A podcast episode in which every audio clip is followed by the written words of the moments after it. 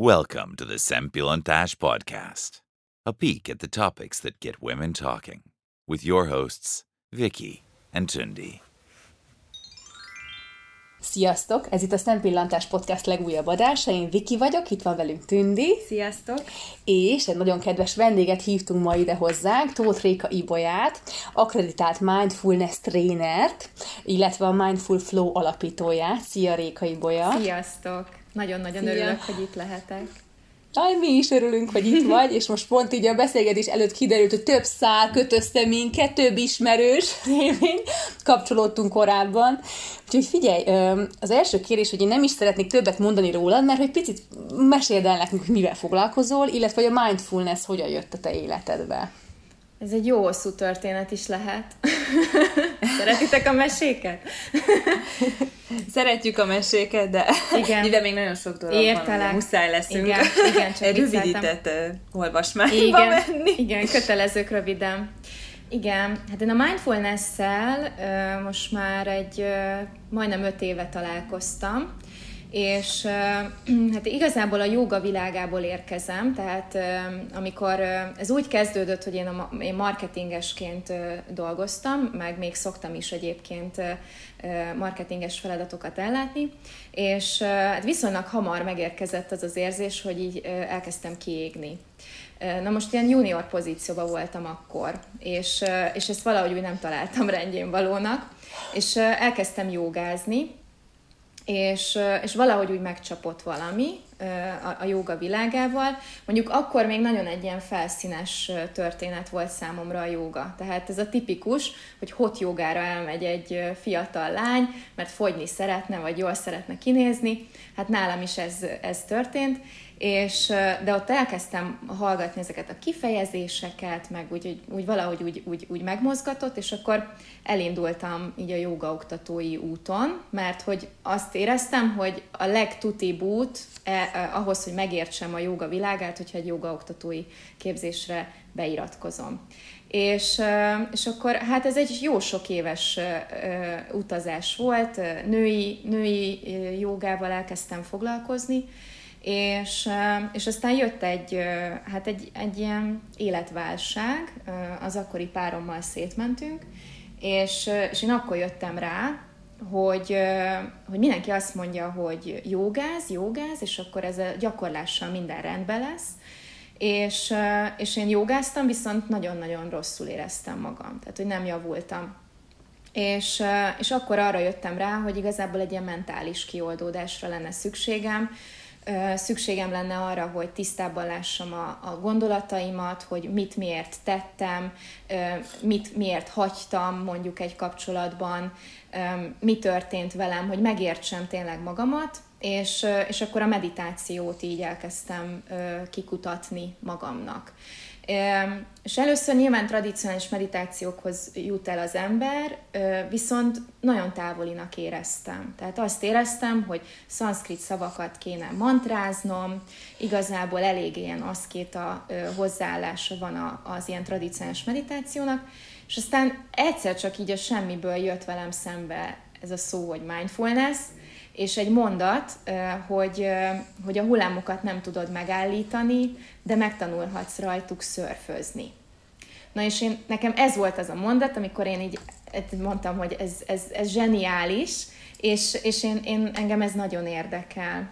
És akkor belevágtam teljesen ebbe a mindfulness felfedezésbe, és hát 1-2 hónapon belül azt éreztem, hogy a gyakorlások által én elkezdtem szörfözni ezeken a hullámokon, tehát ezeken az érzelmi hullámokon, és egyre jobban éreztem magam. És nyilván ez egy önismereti útnak a kezdete, de nagyon-nagyon sokat segített nekem, és én akkor eldöntöttem, hogy én ezt nagyon szeretném Magyarországon minél több embernek megmutatni.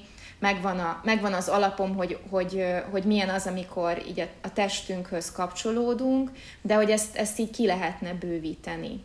És én akkor eldöntöttem, hogy én gyakorlatilag a jogaoktatást nem is szeretném innentől kezdve folytatni, és csak a mindfulness-re fogok fókuszálni. Úgyhogy hát ez történt, mondom, majdnem 5 évvel ezelőtt, és hát most már a Mindful Flow most már úgy mondhatom, hogy úgy elért ilyen kis mérföldkövekhez. Tehát most már vannak nagy sikerek, meg csodálatos pontok, úgyhogy nagyon-nagyon-nagyon örülök, hogy ráléptem erre az útra. És akkor te elkezdted ezt a jogát abbahagytad, vagy hát már nem tanítottad, és akkor elkezdted tanulni ezt a mindfulness tudományát, úgymond? Igen, és igen. Ugye az adás előtt beszéltünk arról, hogy ez, ha jól, hogy is mondhatod, klinikai környezetből jön ez a mindfulness, és mondtam, hogy ezt folytasd, csak előbb kapcsoljuk be a mikrofont, mert hogy ezt szeretném sokként hallani először itt, hogy folytasd már ezt a gondolatot, kérlek, hogy ez hogy született ez a mindfulness, és hol tanultad ezt, stb. Igen, mert szerintem ez egy fontos aspektusa, amit nem biztos, hogy elsőre úgy megismer az az ember, aki a mindfulness-szel találkozik.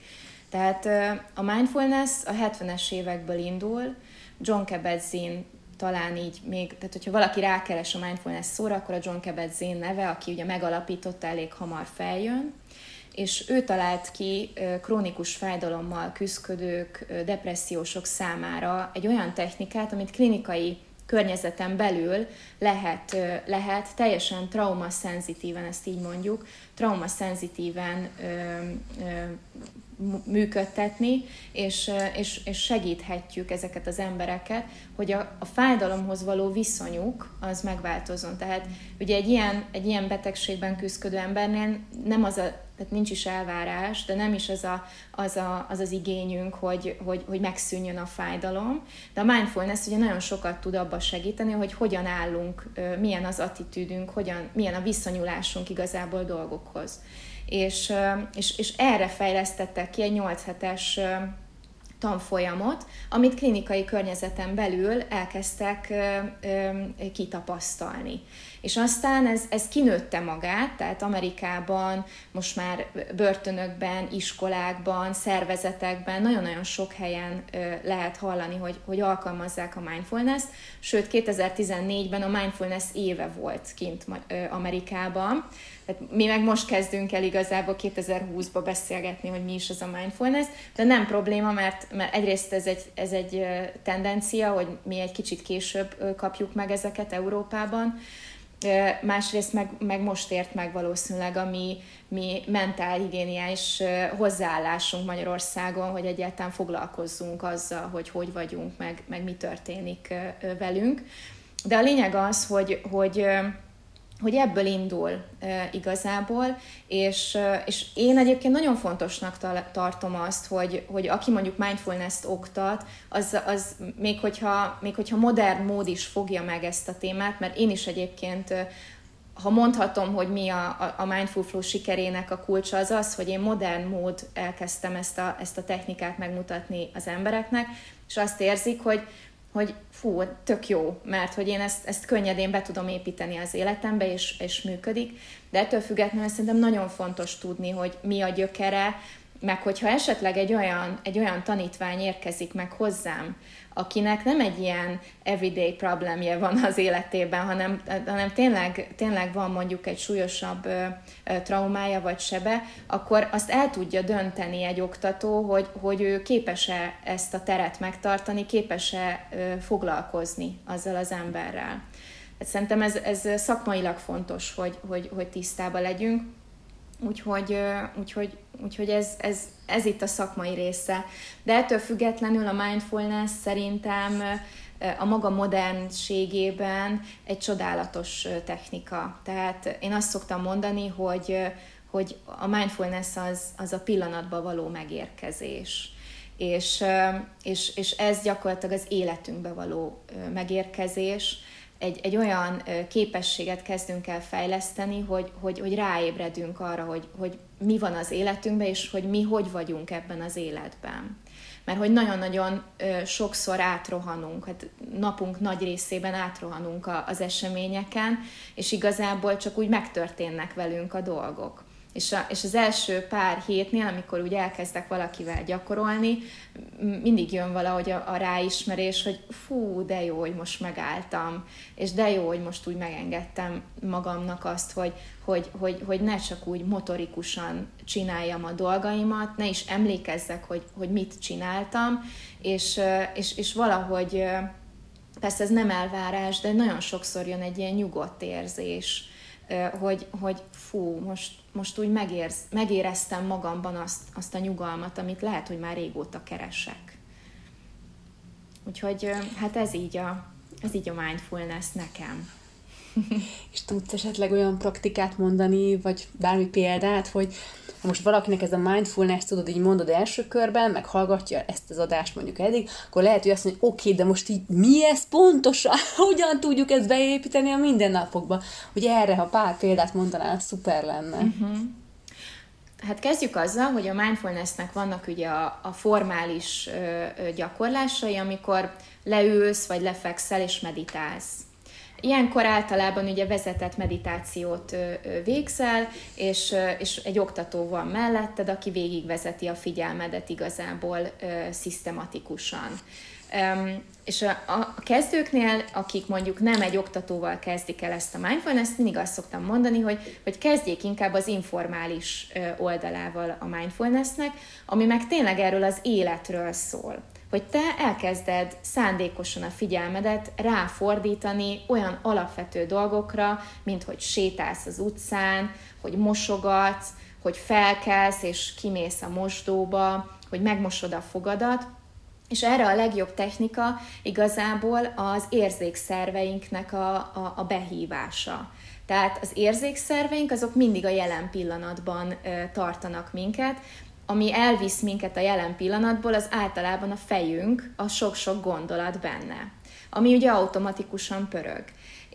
És amikor mondjuk valaki elhatározza azt, hogy én most egy héten keresztül elkezdem azt figyelni, hogy milyen felkelni mondjuk az óra csengésére, hallgatni annak a hangját, nem a telefonhoz nyúlni rögtön, hanem mondjuk megfigyelni, hogy van most a testem, mennyire pihent, mennyire fáradt mondjuk az a test, és aztán utána mondjuk, amikor felkel, milyen a mozdulatban benne lenni, milyen csak sétálni, figyelni a talpat, és kimenni mondjuk a mosdóba. Tehát ez például egy olyan dolog, amit most ilyen meseszerűen így leírok, de általában nem ez történik. Tehát rögtön az van, hogy már jönnek a feladatok, már jönnek így a negatív, elégedetlen gondolatok, már nem aludtam ki magam, nem igaz már, és itt ugye rengeteg gondolat meg érzés kavarog, amit vagy észreveszünk, vagy nem. De a mindfulness pont erre hívja a figyelmünket, hogy hát vegyük észre. És azzal sincs probléma, hogyha van bennem mondjuk egy negatív vagy kellemetlen érzés. A mindfulness nem egy ilyen rózsaszín kis felhőn való utazás, ezt szeretem elmondani, mert a meditációt ugye nagyon sokszor ilyen nagyon tökéletes képekkel ábrázolják. Most a mindfulnessben pont az a gyönyörű szerintem, hogy elkezdünk közeledni azokhoz a pillanatokhoz is, amikor mi nem érezzük annyira teljesnek azt a pillanatot, vagy nem érezzük magunkat annyira jól, és úgy kezdjük el megfigyelni, hogy ki vagyok én akkor, amikor nekem mondjuk rossz érzéseim vannak. És hát így apránként azért elkezdünk megbarátkozni azzal az oldalunkkal is, ami arról szól, hogy hát igen, néha az élet nehéz. Nekem néha vannak olyan érzéseim, ami mondjuk nehéz, és ez így teljes az élet. Úgyhogy mindenképp arra hívom a figyelmet így kezdőknél, hogy az érzékszerveken keresztül, a testükön keresztül csak figyeljék meg, hogy mi történik velük bármilyen helyzetben. És az, aki nem ezt az, hogy mondtad, informális. Igen, hanem akkor a formális módon szeretné, és mondjuk meditálni szeretne, akkor az hogyan működik, hogy szerinted hogy lehet elkezdeni, hogy valószínűleg úgy akkor vezetetten kezdi el az ember ezt a meditációt, és hogy hány perccel kezdje, vagy hogyan? Tehát, hogy olyan nehéz szerintem, hogy baj, ha esetleg az ember azt érzi közben, hogy tovább zakatol az agya, vagy elalszik, vagy nem is tudom, hogy mit mondjak, vagy hirtelen velem olyan is volt, hogy elfelejtettem, hogy ja, most meditálok éppen, és akkor felálltam valamiért, hogy jaj, most pisilni kell, vagy nem tudom, tehát, hogy ez hogy működik, hogy milyen elvárásokat támasztat egy kezdő magával így, és hogy engedje el magát, úgyhogy közben koncentrál arra, hogy meditál.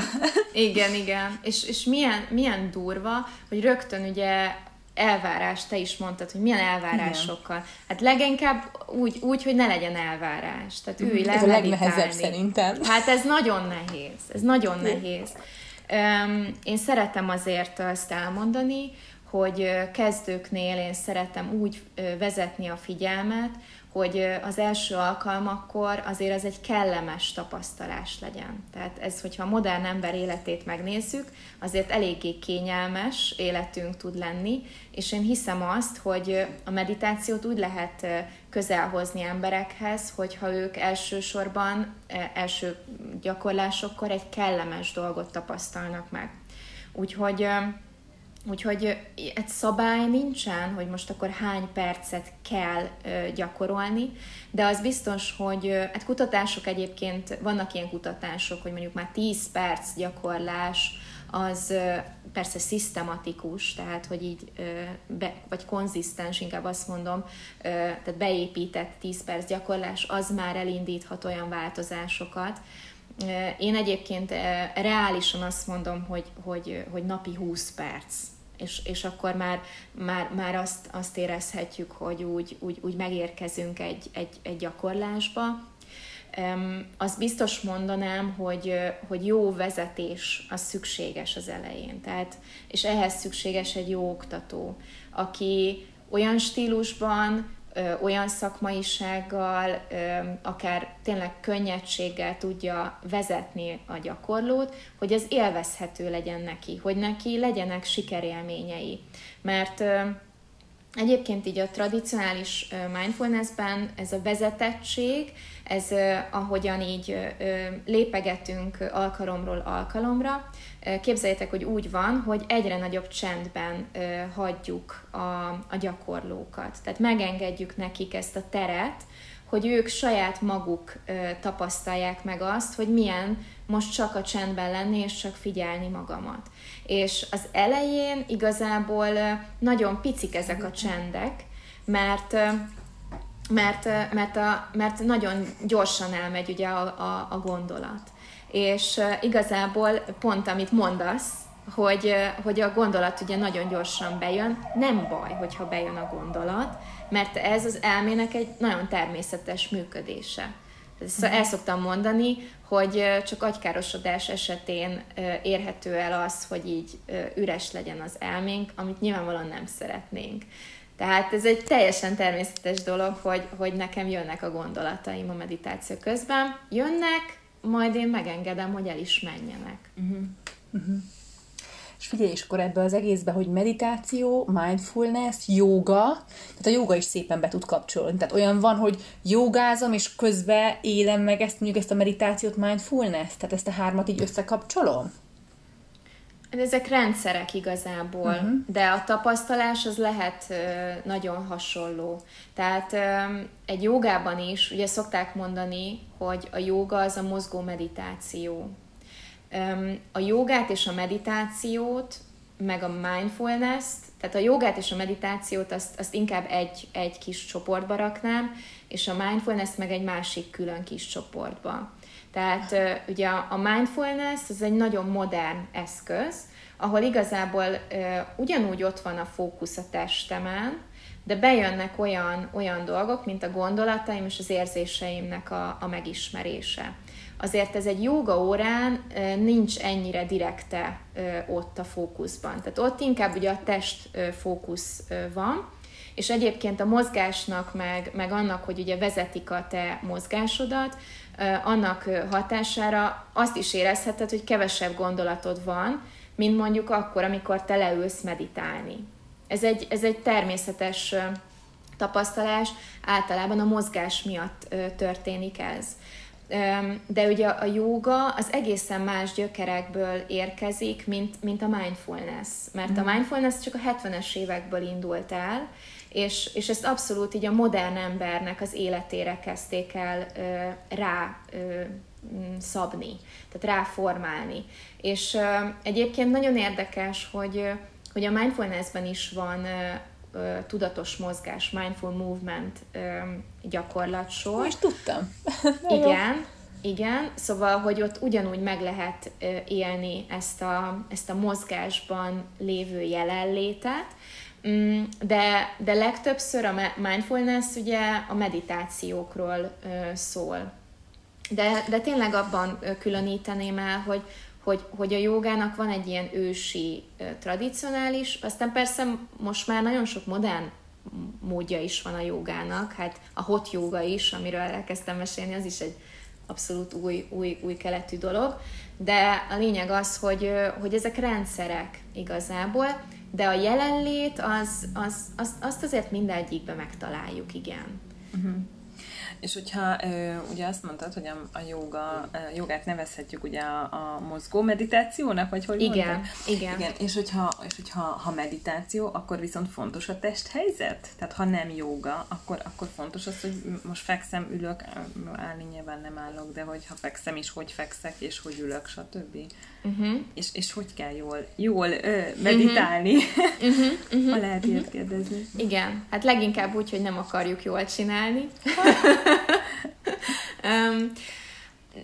Most mondjam azt, hogy egyébként van olyan, hogy álló meditáció? Mert egyébként persze, tehát hogy a mindfulness nekem kinyitotta valahogy a világomat ilyen szempontból, hogy miért ne lehetne úgy meditálnom, hogy én közben sétálok az utcán, vagy miért ne meditálhatnék úgy, hogy én közben beszélgetek valakivel. Mert hogy valójában a jelenlétem az mindig ott van. A figyelmemnek az élesítése, az meg egy másik történet, hogy én ezt elkezdem-e fejleszteni. Uh-huh. És egyébként bizonyos alkalmak után már szoktam mesélni a mindful kommunikációról, ami szerintem egy nagyon fontos része az életünknek, hogy tudunk úgy megérkezni, jelen lenni a beszélgetésünkben, hogy én is megjelenek, de a figyelmemet igazából megosztom a másiknak, tehát a másik felé, és igazából ez a jelenlét, ez köztünk áramlik. Uh-huh. És innentől kezdve meditálni tudsz az utcán, meditálni tudsz a piros lámpánál, meditálni tudsz a kutyádat sétáltatva, mert ez a jelenléttel való játék nekem a mindfulness. De kérdésedre a válasz.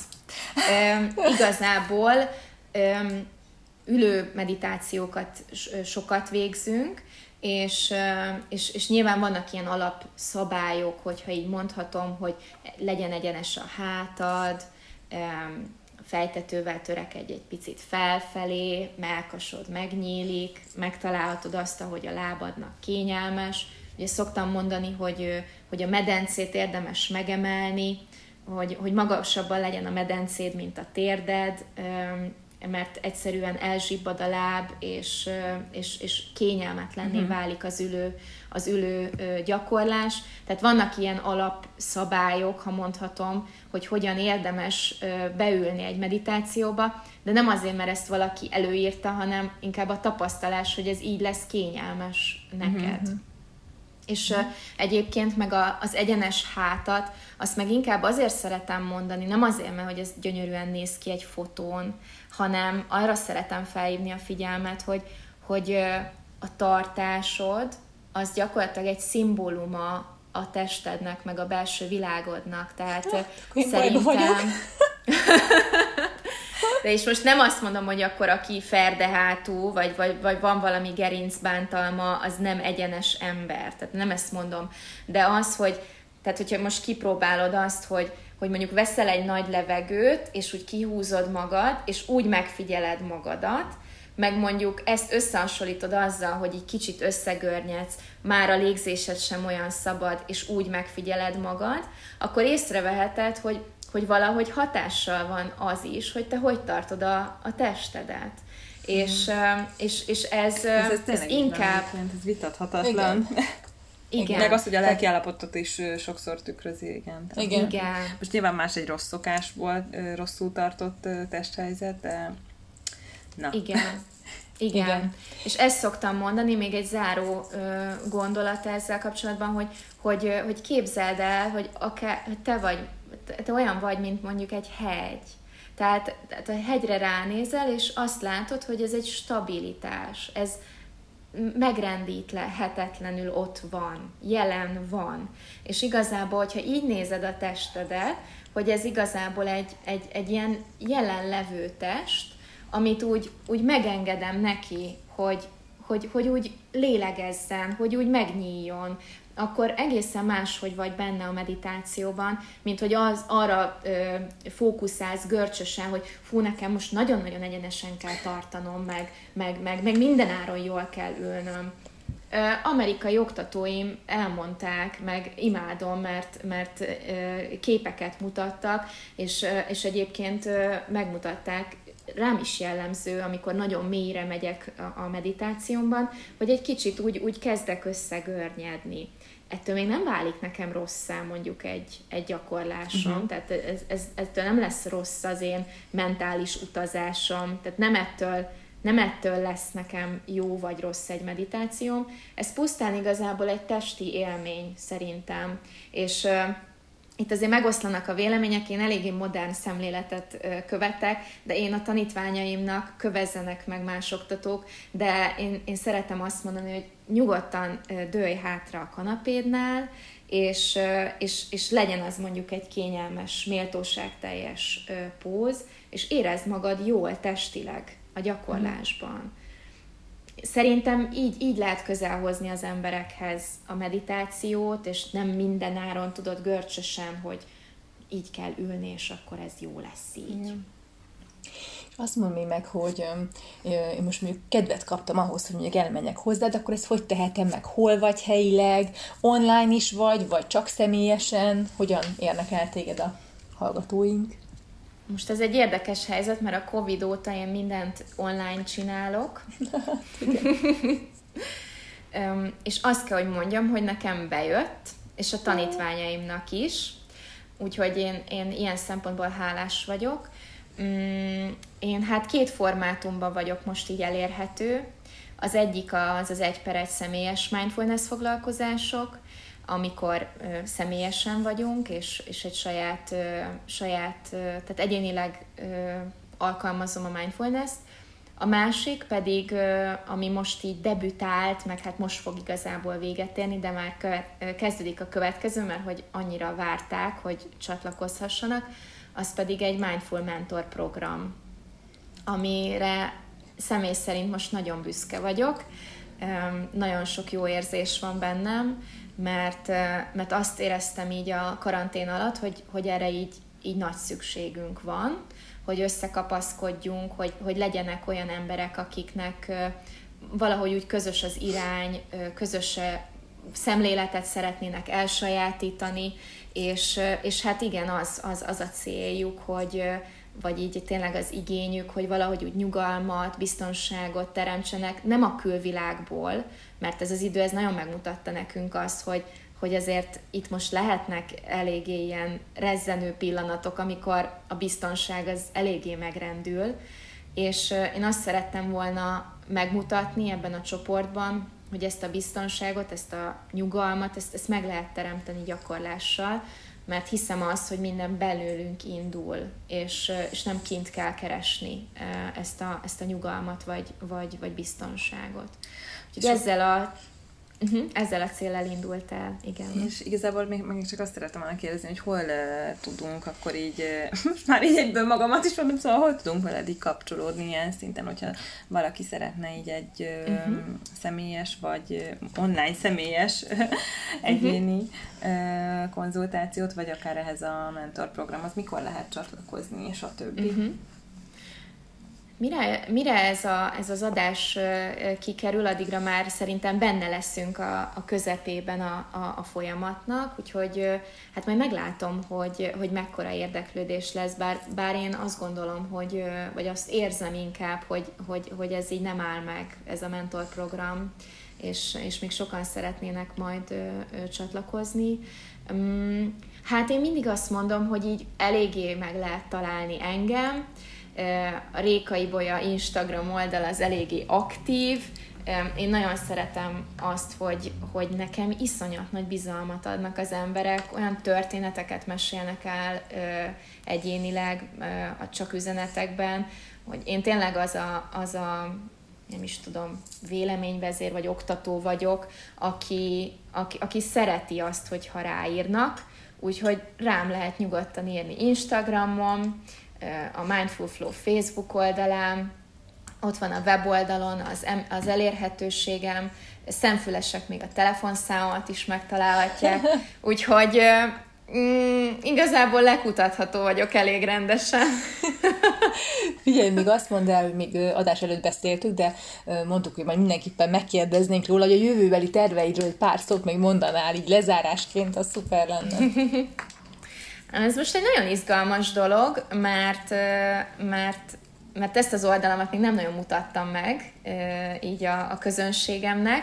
Az pedig az oldal, hogy én a marketing világából érkezem, és nagyon-nagyon sok tudást, meg tapasztalatot gyűjtöttem az elmúlt években, és nagyon szeretném azt, hogy a mindfulness-t ezt hogy lehetne a marketinggel összegyúrni úgy, hogy úgy segítsek embereket self-brand vagy én márka építésben, hogy az alapjuk az önismeret, tehát az önazonosság. Mert én azt látom, hogy az Instagram világa az hogyha nem figyelünk, akkor nagyon el tud menni most egy olyan irányba, ami nagyon a külsőségekről, a megfelelésről, az összehasonlításról szól. Viszont azt is látom, hogy egyre inkább bátrak az emberek, és szeretnék kimondani a véleményüket, és az, hogy így valami ügyet így csináljanak. És én ebben szeretnék támogatást adni, hogy az ilyen jó lelkű, jó ügyekkel rendelkező emberek úgy tanuljanak meg marketinget, hogy igazából önmagukkal kapcsolatban maradnak.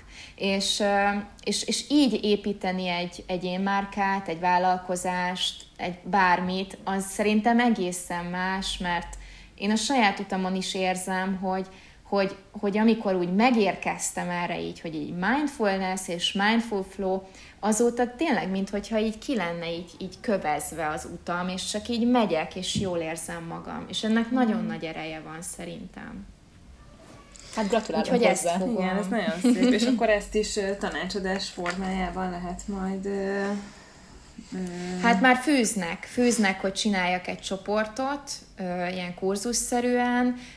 Most jelenleg egy egyetemmel is kapcsolatban állok, szóval még ki tudja. Lehet, hogy még egy egyetemi kurzus is megszületik ebből, vagy mondjuk egy szakkollégiumi kurzus, de az biztos, hogy szeretném ezt megmutatni, mert nagyon sok gondolatom, megérzésem van ezzel kapcsolatban, és szükség van ilyen szintű támogatásra. Hát, nagyon szépen köszönjük, hogy itt voltál velünk, és elmondtad ezeket. És még egyszer gratulálunk. És gratulálunk, és egyébként hagyd mondjam el, hogy ugyan hallgatók nem látnak, de hogy mi látunk is, meg hangulat is halljuk, és ez olyan nyugalom árad belőle, hogy egyébként élmény volt ez a beszélgetés is. Igen, tényleg, meg azt, hogy mintha rád néznék, és értem, és érzem azt, amit a heggyel kapcsolatban mondtál. Tehát, hogy nagyon-nagyon jó kisugárzásod van, úgyhogy valószínűleg ez is a kulcsa a sikereidnek szerintem. Úgyhogy nagyon gratulálunk hozzá. Igen, önazonosság, igen. Ezt mindig mondom mindenkinek, igen. Hogy légy hű magadhoz.